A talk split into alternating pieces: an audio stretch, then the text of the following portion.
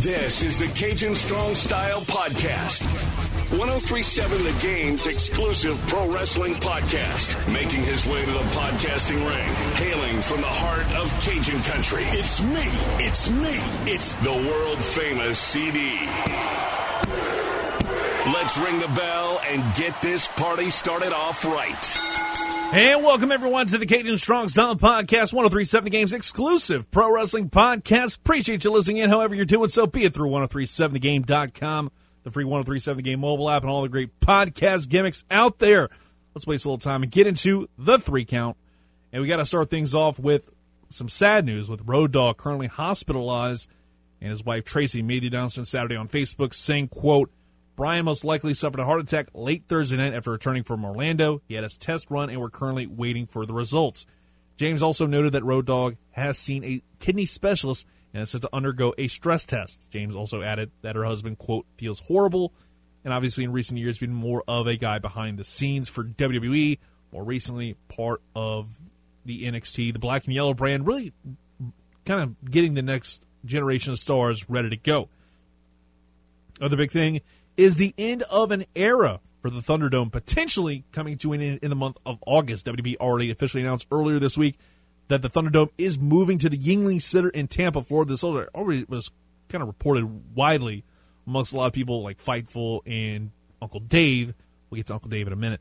But the first show in the Ying- Yuengling Center, which is going to be the South Florida Bulls Arena, is going to be the first show is going to be on April 12th. The post WrestleMania episode of Raw, and they're expected to wrap their current residency at the Rays Stadium, I believe, this week. If I'm not mistaken, I think the Rays, the Tampa Bay Rays, should be out, should be at home to start the season. If I'm not mistaken, no, they're actually on the road to start the season. They'll be taking on the Miami Marlins and the Boston Red Sox. They'll be back in the arena for how about this WrestleMania weekend, Friday, April 9th through the 12th through the 11th, I should say, with a series against the uh, New York Yankees. So that's something to look forward to, I guess. If you're not a wrestling fan, you got some sports going on. That's always a good thing. After all, we are Acadiana's number one sports station. But according to Yuengling Center's website, it looks like the WB is initially, keyword initially, scheduled to be there until Tuesday, August 3rd. This will make a Monday, August 2nd edition of Raw the last show there and it's interesting to see what that means. Could they be getting ready to be on the road on the Friday for SmackDown? Any, it, it could be anybody's guess, to be honest, about what could happen. Because again, the WB has mentioned outright they are not planning on doing any shows until like possibly the second half of the year, maybe even into Q3. And according to them, the first half of the half of the year, they are not going to be doing live shows and eventually they'll kind of bring those back slowly but surely. Probably not any more house shows, so probably the Cajundome may have had its last breath as a wrestling haven, at least for WWE. AEW, holla at your boy. Then we get to one final bit of news in the three count with Daga reportedly could be part of AEW. The, the former AAA World Cruiserweight Champion currently signed to the promotion could very well be in the company's crosshairs, according to the Wrestling Observer newsletter. According to Uncle Dave, there's some rumor about this, and also, you know, potentially Tessa Blanchard as well, because both those two have stayed home for most of 2020 due to the pandemic, and he was released late in 2020. Meanwhile, Tessa was released not long after, no showing some tapings, and then they had to determine a new Impact Wrestling World Champion. After kind of giving her everything, yeah, it's going to be a tough sell to bring her in because there's a lot of negativity and backlash surrounding her. And let's be honest, if you don't hire somebody like Marty Scurll and you kind of let you, you, separate yourself from somebody like a Jimmy Havoc, and you have Sammy Guevara go through sensitivity training, I guess you could say, and suspend him definitely for the statements he made.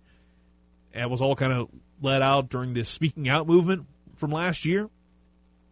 I think Tessa might kind of good luck, God bless, if you will, with her. But again, hell of a talent, but maybe a little bit too much toxicity, at least in my point of view. I'll get to some quick thoughts right now about ROH's 19th anniversary. It was a damn good show, by the way. Probably one of the best ROH shows I've seen in a while. I think they're starting to kind of hit their stride in terms of booking. Final Battle was a really good show. But this kind of built upon itself and also kind of followed up some of the fallout from that show. Because if you remember, it ended the show with LFI, La Facción Ingobernable, I'll just call them LFI going forward, and the Foundation. Both those two factions have been kind of warring, and now we get to see essentially, you have a bunch of matches within it, but every title had the Foundation or an LFI involved in it. Every match, with the exception of the pure title. But that alone, it's just really cool stuff. And the fact you were able to tell a story throughout an entire, I'd say around about three hour show, and it was a really solidly booked show. I think maybe the worst match in the card, at least to me, was probably Flip Gordon Mark Briscoe. And I can't. it's just the fact that Flip Gordon won. I didn't like that. But again, fine match, very quick, easy, and of course it's putting over Flip Gordon because eventually he's gonna have a world title shot. And so help me God, he wins the world title. I'm just going to puke and probably give up in Ring of Honor. Please don't do this to us. Don't give us this complete, just horse's ass. Don't give him a title. Please, for the love of God. Meanwhile, the rest of the card was really solid. Tracy Williams opened the match with a really good TV title contest, beating Kenny King relatively easily. Then we get to Dalton Castle, beat Josh Wood. Surprise there, but I think it's all about getting to the end of two guys, one tag. That's Josh Woods and Silas Young, because that's I think that's where this whole thing is going. But really solid match between these two. Then we get to Jay Briscoe EC3. First off, EC3 looks absolutely yoked, like to the gills, yoked. Really good stuff here. Enjoyed that entire just matchup between those two. I was looking forward to it back when they had, you know, the match built up before final battle. Then he actually got hurt. Oh, no, excuse me. EC3 had COVID, so the match got called off, and he looked absolutely jacked in a really solid match between these two and just slap and so damn good and lived up to the hype that was built up for months before it. And Jay Briscoe got the win after shaking EC3's hands hand, excuse me, and then hit the Jay Driller. Match the night so far and they showed respect to each other. So that was just like the story that was being told throughout was absolutely perfect. We get a little bonus match, kind of some fallout from the six man title match for the ROH tag team titles, which again, really good stuff the, between them and Shane Taylor Promotions. Felt like a lot like their TV taping match that saw Shane Taylor Promotions win the titles, but still good. And the fact we got to see your typical Flippy Fest. This was exactly what you'd want in terms of like a really good cruiserweight match. Flamita impressed me a lot. Had some major hops in some of the bumps, some of the spots. But one thing I didn't like, and it's something I think I'm starting to just hate in wrestling in general, is sometimes the overly complicated spots that really do nothing to the match overall. And it's the dual handsprings to the center of the ring. It's probably the worst thing in wrestling. I'd rather never see it again. Looks cool, what's the point? Like it does nothing for the actual in ring competition. I'd much rather be completely gone from wrestling. Especially when it doesn't like lead to anything. It's just, oh hey, here we're standing here. It's like, why did you have to do that? I'd get it if like you're gonna go ahead and and tease something really cool, like a spot after that. Like like back whenever you saw you know, when you see Ricochet do it, at least it looks cool and it has a point. But if you're just doing the double handsprings to the center and nothing happens after that, it's like, okay, what the hell? They had a really good triple down spot though. All three of them basically hit each other, all went down. That looked really good.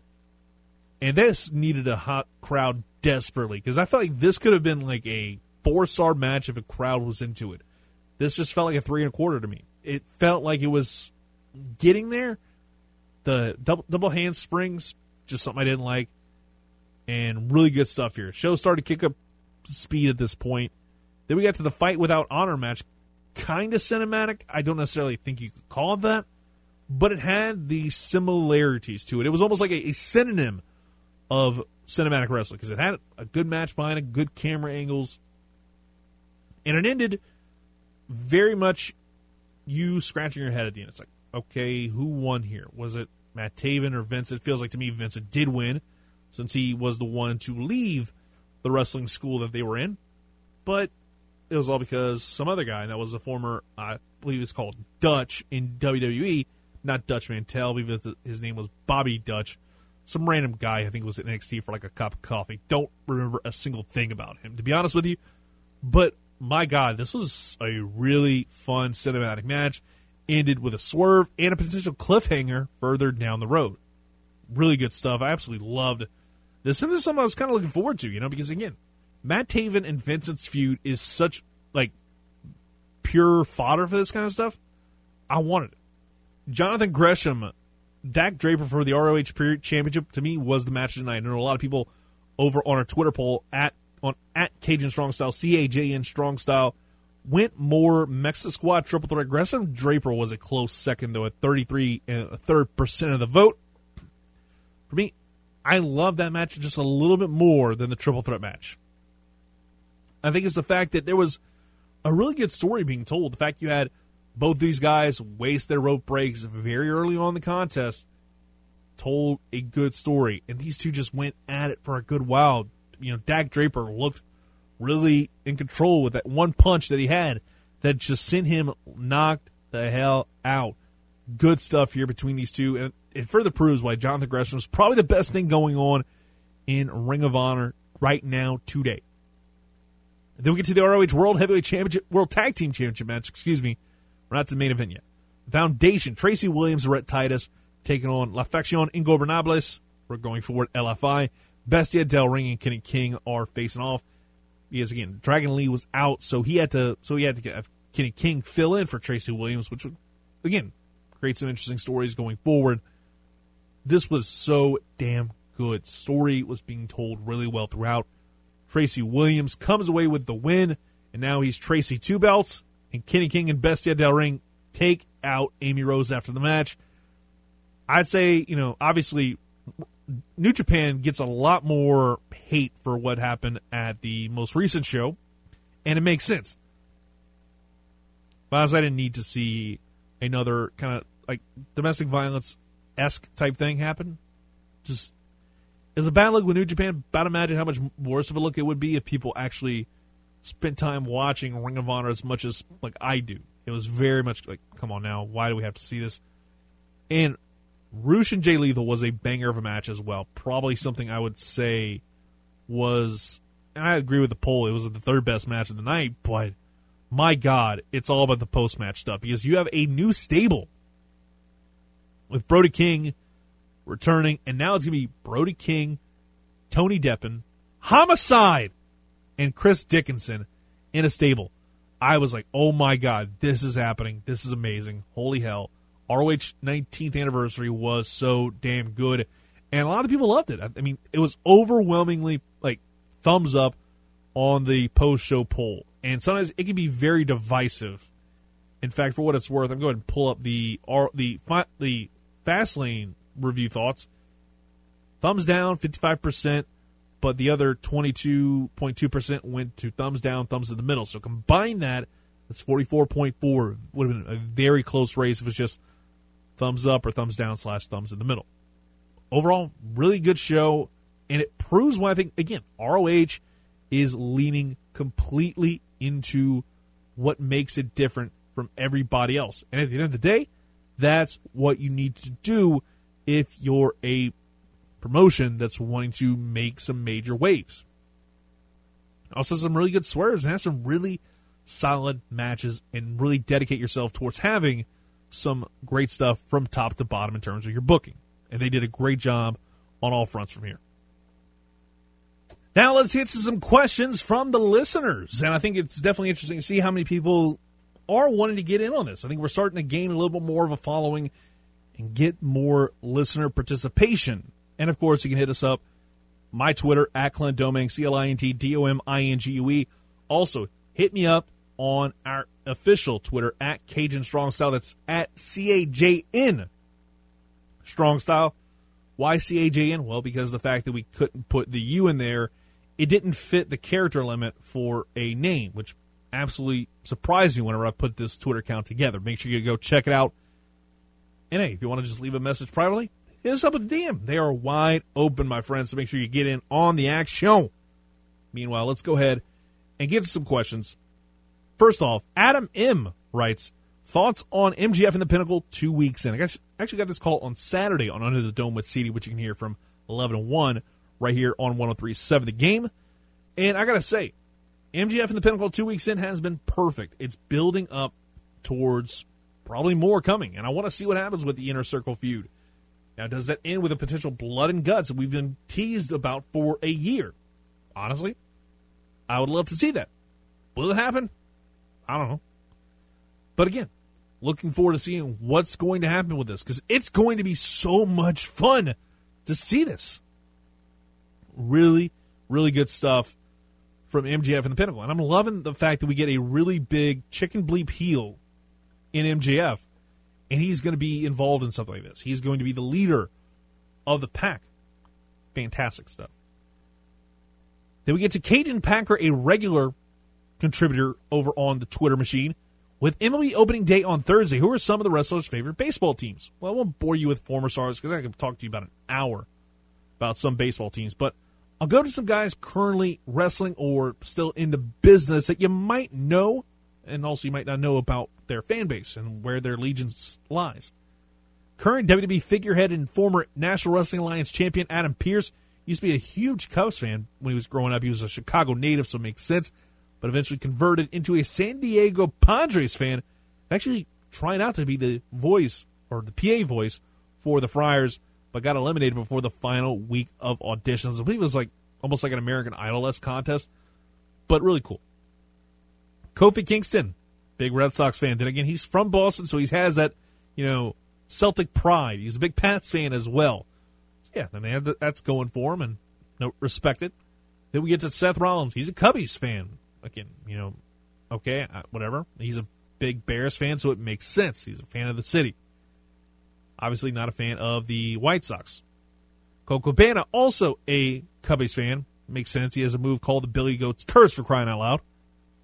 But yeah, but those are some notable names in the sport of prof- professional wrestling, not just WWE, but AEW, in terms of guys who have their favorite baseball teams. I know he's a, I, think, I believe he's a big I could be completely wrong here, but I think he may be a Brewers fan.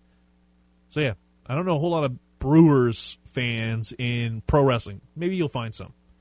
But some cool stuff. Finally, Dale from New Iberia writes, is Frankie Thomas the greatest representative of Louisiana indie wrestling going today? I love the question, Dale.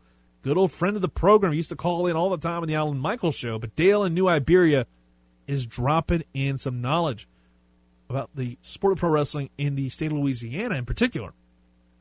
Now, obviously, pro wrestling in the state of Louisiana isn't necessarily a thing these days, but it's going to come back soon. I'm looking forward to that.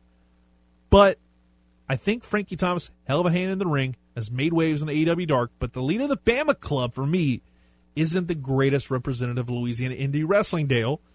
I think the title has to go to Mustang Mike. Great look, has built a really good resume over his career, and I've never really seen a bad match of his. He's done some great stuff with APW, PW225. Can't, re- can't wait for his match at Pro Wrestling 225's Bases Loaded show coming up in a couple months against Wild Thing, who has definitely changed his attitude a lot with him a big ramp leading the way. But I'm interested to see how things go. Again, can't wait for indie wrestling to come back to the boot. It's been way too long. And I want to want to. I think this is one of the goals for the show. Once we kind of get everything back to some form of normal, and it probably will never be back to the way it used to be. But honestly, I would love to be able to go ahead and enjoy the sport of professional wrestling live in a living color. Maybe even do some live podcast recordings or live podcast shows that never see the light day unless you're actually there live. That'd be pretty cool, right? Maybe my dreams are a little bit too big, but then again, that's just the way I think. Let's get to some quick hits involving Raw and SmackDown because I've got some pointed thoughts about something else in a little bit. First off, my God, Rhea Ripley taking over Charlotte's spot at Mania, something I was kind of surprised about. I was like, okay, Charlotte Flair currently out with COVID, so she'll probably won't be able to be ready in time for the show of shows, so it makes sense. But it makes me wonder is Rhea Ripley just going to be a transitional champion in the purest sense of the word? Do we eventually see her lose to Charlotte again? and basically we could see the women's division get emasculated again, all because Charlotte Flair needs to win another women's title. I don't get the point behind it, but I hope that's not what's going to happen. And we see Rhea Ripley beat Asuka in a really good match, and she's able to take down Charlotte. Because I would love to, I would love nothing more than to see Charlotte Flair not win another women's title for at least another like couple of years, because she has won both of those titles at least ten times. I could be completely off base here, but again, she's edging closer to that 16 time women's champion. And it's almost sad. Like every time I think about that, she has won. I'm going to go and pull it up right now. For the WWE, just strictly Divas and SmackDown Women's Championships. 10 times. 12 if you count the women's the NXT Women's Championship. So 10 times. She was the last Divas champion. She was the Raw Women's Champion four times, five times SmackDown Women's Champion, and she won the NXT tag. She won the Women's Tag Team titles a while back. I don't need to see Charlotte Flair hold anybody else down anymore. Give us something new for the love of all that is holy. And speaking of things that are new, I please, I never want to see again some of the crap that WWE has been pulling the last few weeks with graphic gimmicks. It's finally happening again. It feels like it's 2018 and we're talking about all this for the second time. I don't need it. It's absolutely absurd.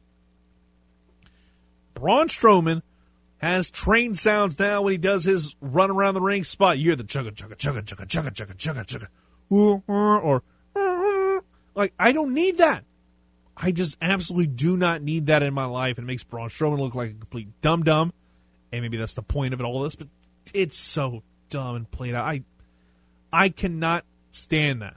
But what also I can't stand, I saw this right before I hit record for the first time because we had a slight malfunction, had to re-record the entire thing, and I saw this video from Ryan Satin of Fox Sports, and it was just absolutely ridiculous. He th- he kicks up his his flip flops, and all of a sudden birds just start flying across the screen. It's like, what the actual F is going on? This is so dumb. I don't need to see this in my life. It is absurd. And again, it's a lot like what we saw in 2018 with, with the text whenever Shinsuke did his entrance and they saw it say rock star. It was like, do we really need that added on to it? God, just please let that go the way of tout. Please. Meanwhile, SmackDown had some better stuff. Daniel Bryan added to the Universal title match at WrestleMania. I don't necessarily like it because it just feels like Daniel Bryan is going to eat the pin on Roman or Edge is going to pin him. I just don't think we're going to see 2014 Redux with Daniel Bryan winning the title at Mania with the first show without fan, with fans in the stands, but it's capacity crowd. And also, I think you know Daniel Bryan's probably done after Mania. I feel like he's going to go ahead and wrap up and just focus on being being dear old dad for a while. I think that's at least as a, on a full time basis, he's gonna be done. He'll be more of a part time guy. I just feel like it's not gonna happen.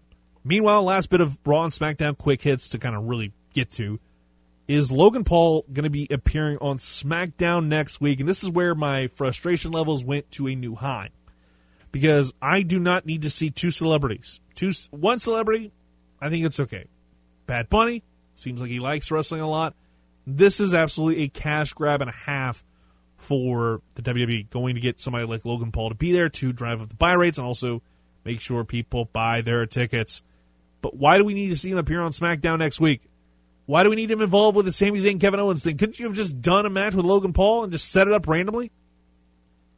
Makes me sick to see this stuff. I I, I love WWE. I've always liked them, especially after WCW died when they're the only thing going. But this is instances where I'm like, this sucks. And I hate to see that kind of stuff. And it's not just me being like, I'm more of an AEW bias. I'll admit some of that. But at the same time, I want to see WWE do good. I want to see them all do good because guess what? If they're doing really good, that means people are going to want to start tuning in. And spoilers, people aren't wanting to tune in to see this dreck at WrestleMania. Gronk, fine, cool, whatever. Bad Bunny, great but we don't need another one. It feels WrestleMania 11 esque. Because you got fans back, you don't need to have freaking, you know, celebrity guests involved in this. Come on now. Like, WrestleMania 35, we had Colin Jost and that other cat from Saturday Night Live whose name I don't remember. I don't really care. Wait, do we really need those two jabronis to be involved in it? No. just one celebrity guest per Mania. Please, for the love of God. I understand it's two nights, but get that dude the hell off my screen. I do not want to. I I'm gonna not watch SmackDown next week just because of how much I cannot stand this ish. Let's get to the catalog of CD now. With Shawn Michaels WrestleMania matches, the tier list of all tier lists is now getting started. I'm going to get some controversy here. I'm going to go ahead and just rapid fire the first few of them. WrestleMania 5, Twin Towers and the Rockers, trash. I, I just couldn't get into it. Orient Express versus the Rockers, WrestleMania 6. It was a match. And by the way, the tier list rankings are all timer, instant classic, legendary. It was a match, which is basically your C ranking. And then D is going to be trash, minus five stars, is the worst of the worst, the drizzling you know what's. Then we get to Rockers versus Haku and Barbarian. It was a match. It was fine, passable. Shawn Michaels Matador. It was a match, passable. I just there was no real juice to it to me. Maybe I had to watch some of the build to it, but overall, just it was okay. It was fine. It was good enough. WrestleMania 10. Oh, excuse me, WrestleMania 9. Tatanka versus Shawn Michaels. Trash. Count out finish sucked. Again, I don't like those count out finishes. It's kind of lame, to be honest with you. But really good stuff nonetheless from Tatanka and Shawn Michaels. If not for the finish, I probably would have it as it was a match. Now we get to the mean potatoes here. WrestleMania 10, Shawn Michaels versus Razor Ramon, the first televised ladder match. Instant freaking classic. These two brought it and innovated the game a good bit. Really good stuff from start to finish between these two. Diesel versus Shawn Michaels the very next year WrestleMania 11. I'd say trash. It's a bad match, and it's mainly because Diesel, and it just underwhelms. It's not that good. I just and also didn't like the storyline. It was just I could not get into that one, not one bit. And then I think it's the one of the worst WrestleManias of all time. Had to sit through that. Meh. Meanwhile, WrestleMania 12, Shawn Michaels versus Bret Hart. It's probably an instant classic to a lot of people. It's legendary for me. It is a tier below. Almost it was a match. And it's because when I watched it the first time ever, I can remember watching it on WWF XS. This is back before the network, back before, you know, WF Classics 24 7, those kind of things. And I didn't have the VHSs or even the DVDs of WrestleMania 12 or whatever. So this is the first time I watched it. I went in blind. Did not like it. I just did not get into this match. It was slow, plotting. It's a 60 minute match, and it just felt like it dragged on for an extra hour at certain points. It's a good Iron Man match, but I think there is a couple better. Brock Lesnar Angle comes to mind. This is very much a good, but not great, outstanding. WrestleMania 14, more the same. Shawn Michaels, Steve Austin, legendary. More about Steve Austin and kind of setting up his kind of rise to fame and glory, but still a really good match between these two. The fast count kind of takes a knocks off a couple points, but it still belongs in that legendary tier. It's not instant classic. It's not like that, but it's still pretty damn good. WrestleMania 4, excuse me, WrestleMania 19. Shawn Michaels' first Mania back. He takes on Chris Jericho, and these two put on a show. Very well done. Chris Jericho just crushes it in this match. Instant classic for me. WrestleMania 20, Shawn Michaels versus Name Redacted versus Triple H for the World Heavyweight title. Instant classic. So damn good, start to finish. And yes, you know, it didn't necessarily age well, but damn if that show wasn't entertaining. Then we get to Shawn Michaels and Kurt Angle, WrestleMania 21, all timer. It belongs at the top of the list. It's his best Mania match at this point in time, and he's going to have like three others that are even better. It's just I so fluid. I was listening to Sean to Kurt Angle talk about on the Kurt Angle pod a while back about him talking about this WrestleMania 21 match, and I absolutely was like, I have to go rewatch this. It's so damn good, and I loved it. So yeah, good stuff there. Then we get to Shawn Michaels, Vince McMahon in a street fight at WrestleMania 22. It was a match. It was fine. You know, did, I, I like the fact it was a street fight, planted the seeds for the DX reunion, all that stuff. Just wasn't like amazing. It was a spectacle, but like in terms of the, just the in ring stuff, it was fine. I, I can live without it. WrestleMania 24, excuse me, 23. I'm jumping ahead again.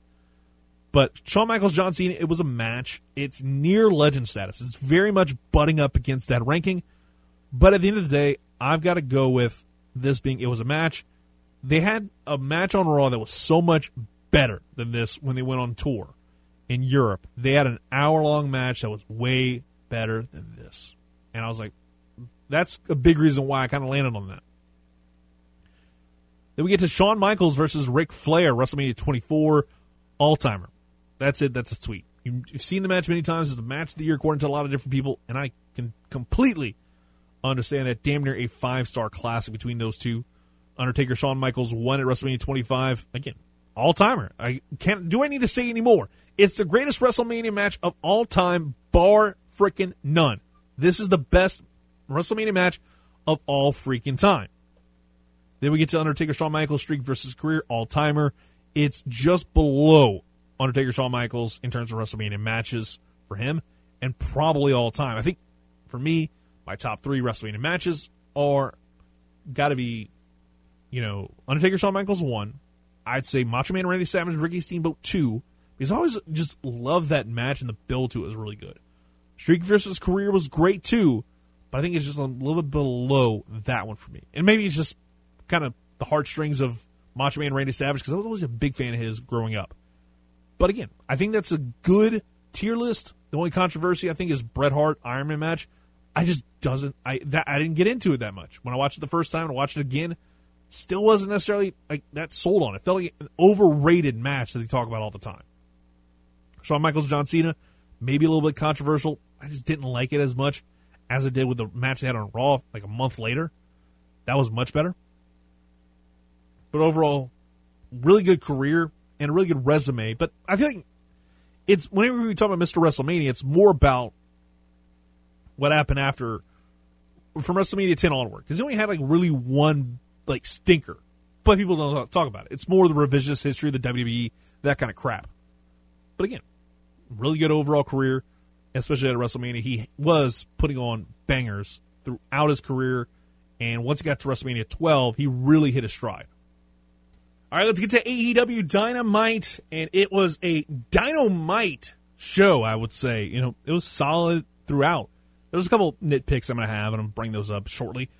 But Kenny Omega, Matt Sydal, a really good opener, and interestingly enough, felt like they kind of just rushed everything to begin with because Justin Roberts' intro for Kenny, Kenny Omega was about like at 78 RPM. If you remember, like, or you have a vinyl player and you put it up at 78 RPM, it moves really, really fast and it's talking fast. That's basically what it felt like Justin Roberts was at a certain point in that intro. But really fun opener here. Kenny had some really good counters. The Super Hurricane Rana was amazing. And Matt Sydal, like, he took that bump like a champ. So damn cool. Then we see a great counter from Omega where he went where Sydal went for the Meteora and he just threw him into the buckle. Kenny Omega wound up winning with the one winged angel after Sydal countered it just before that. And then that was about it. It was again makes sense and now he doesn't have a title opportunity. It was that AEW World Title Title Eliminator match or whatever. It was it was kind of cool.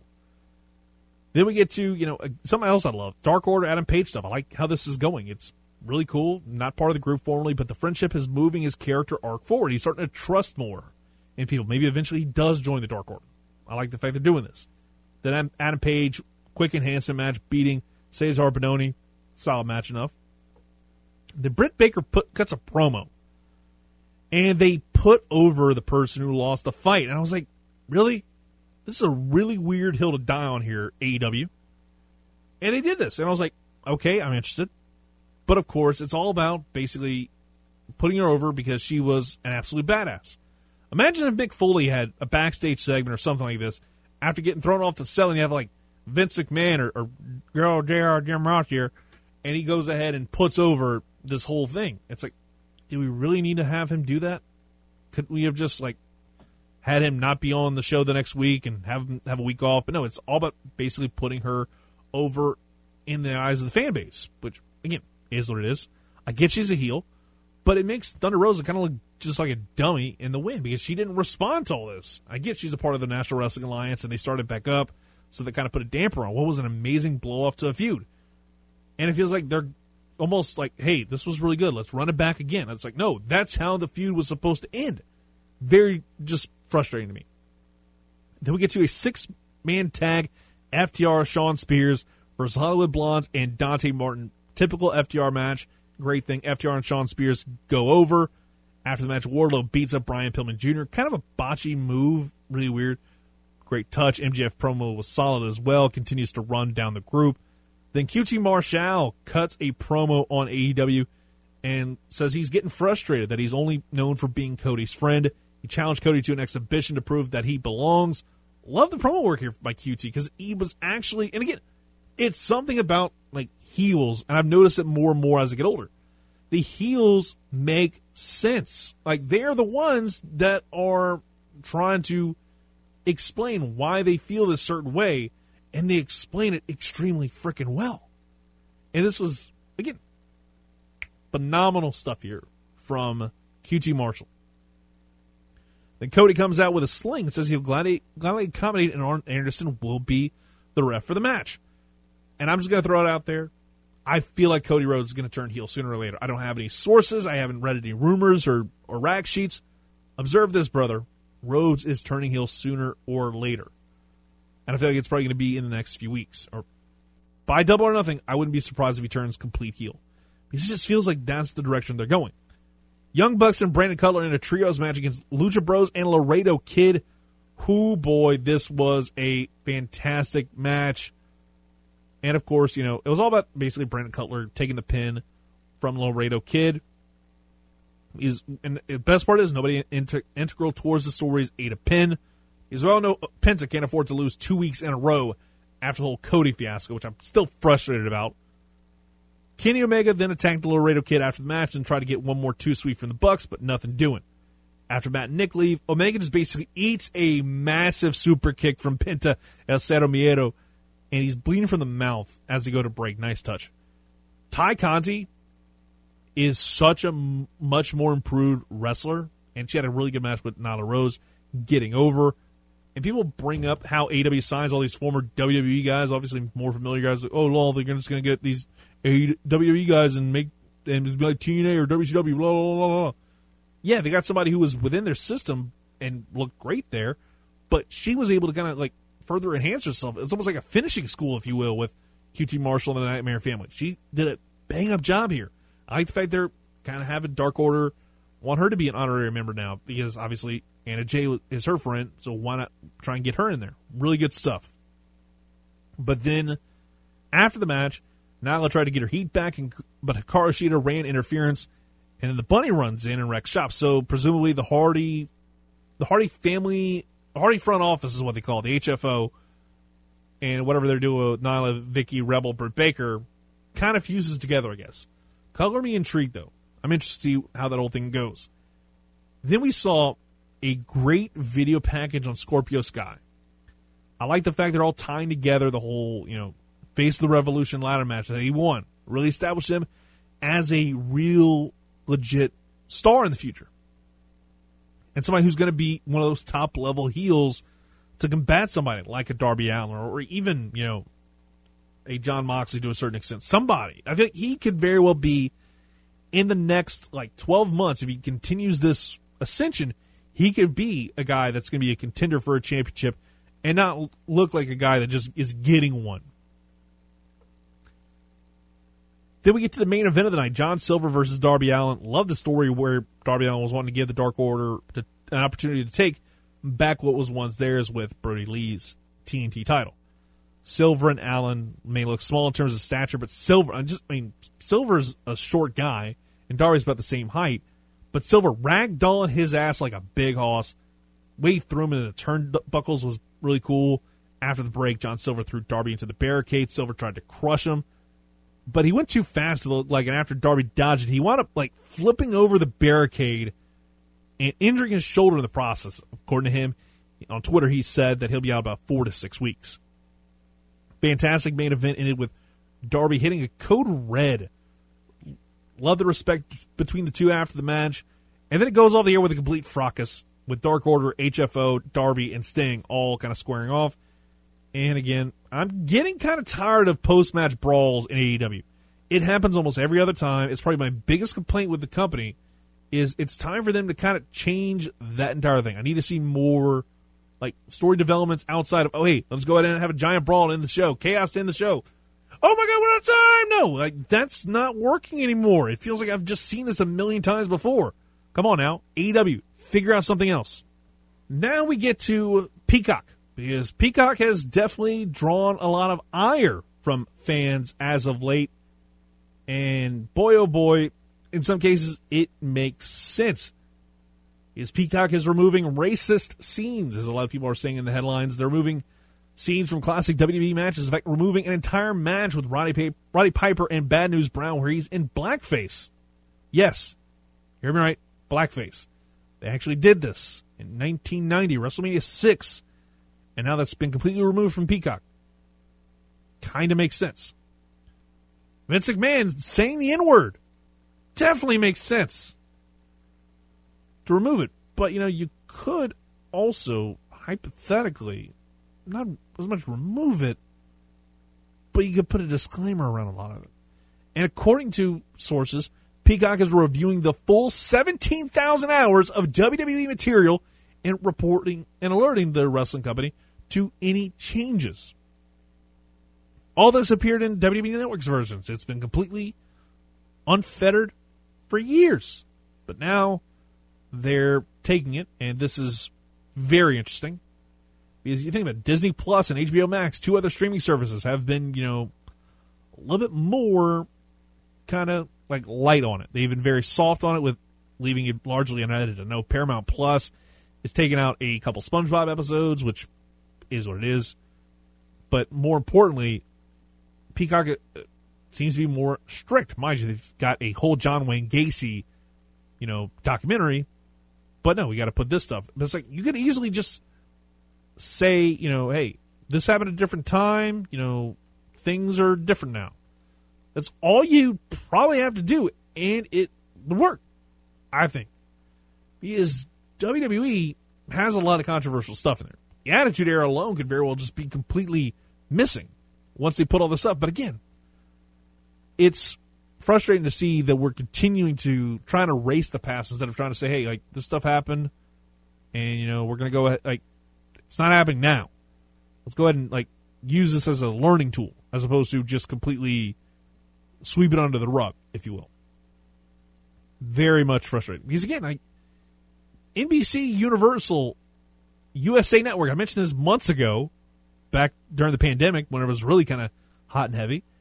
Is that they had a had Rush Hour with a disclaimer saying, "Hey, like this stuff, this was filmed in 1999 and times were different, but we don't support this kind of POV now."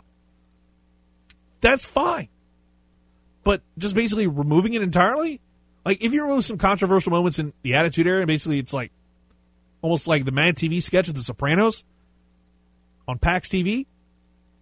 Like nobody's going to want the Peacock network. Everybody's going to go do a VPN gimmick and go ahead and watch it that way because they want to see the WWE in all of its with all of its like I'm trying to think of the word right now. All of its pimples, all of its moles.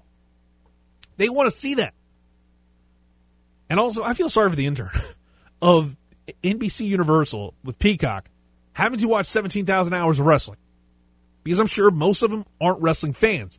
And they're going to sit there watching some really crappy wrestling and watching some really questionable things and be like, I feel sorry for that person who's interning there at NBC Universal and is being told, watch this, these 17,000 hours of wrestling.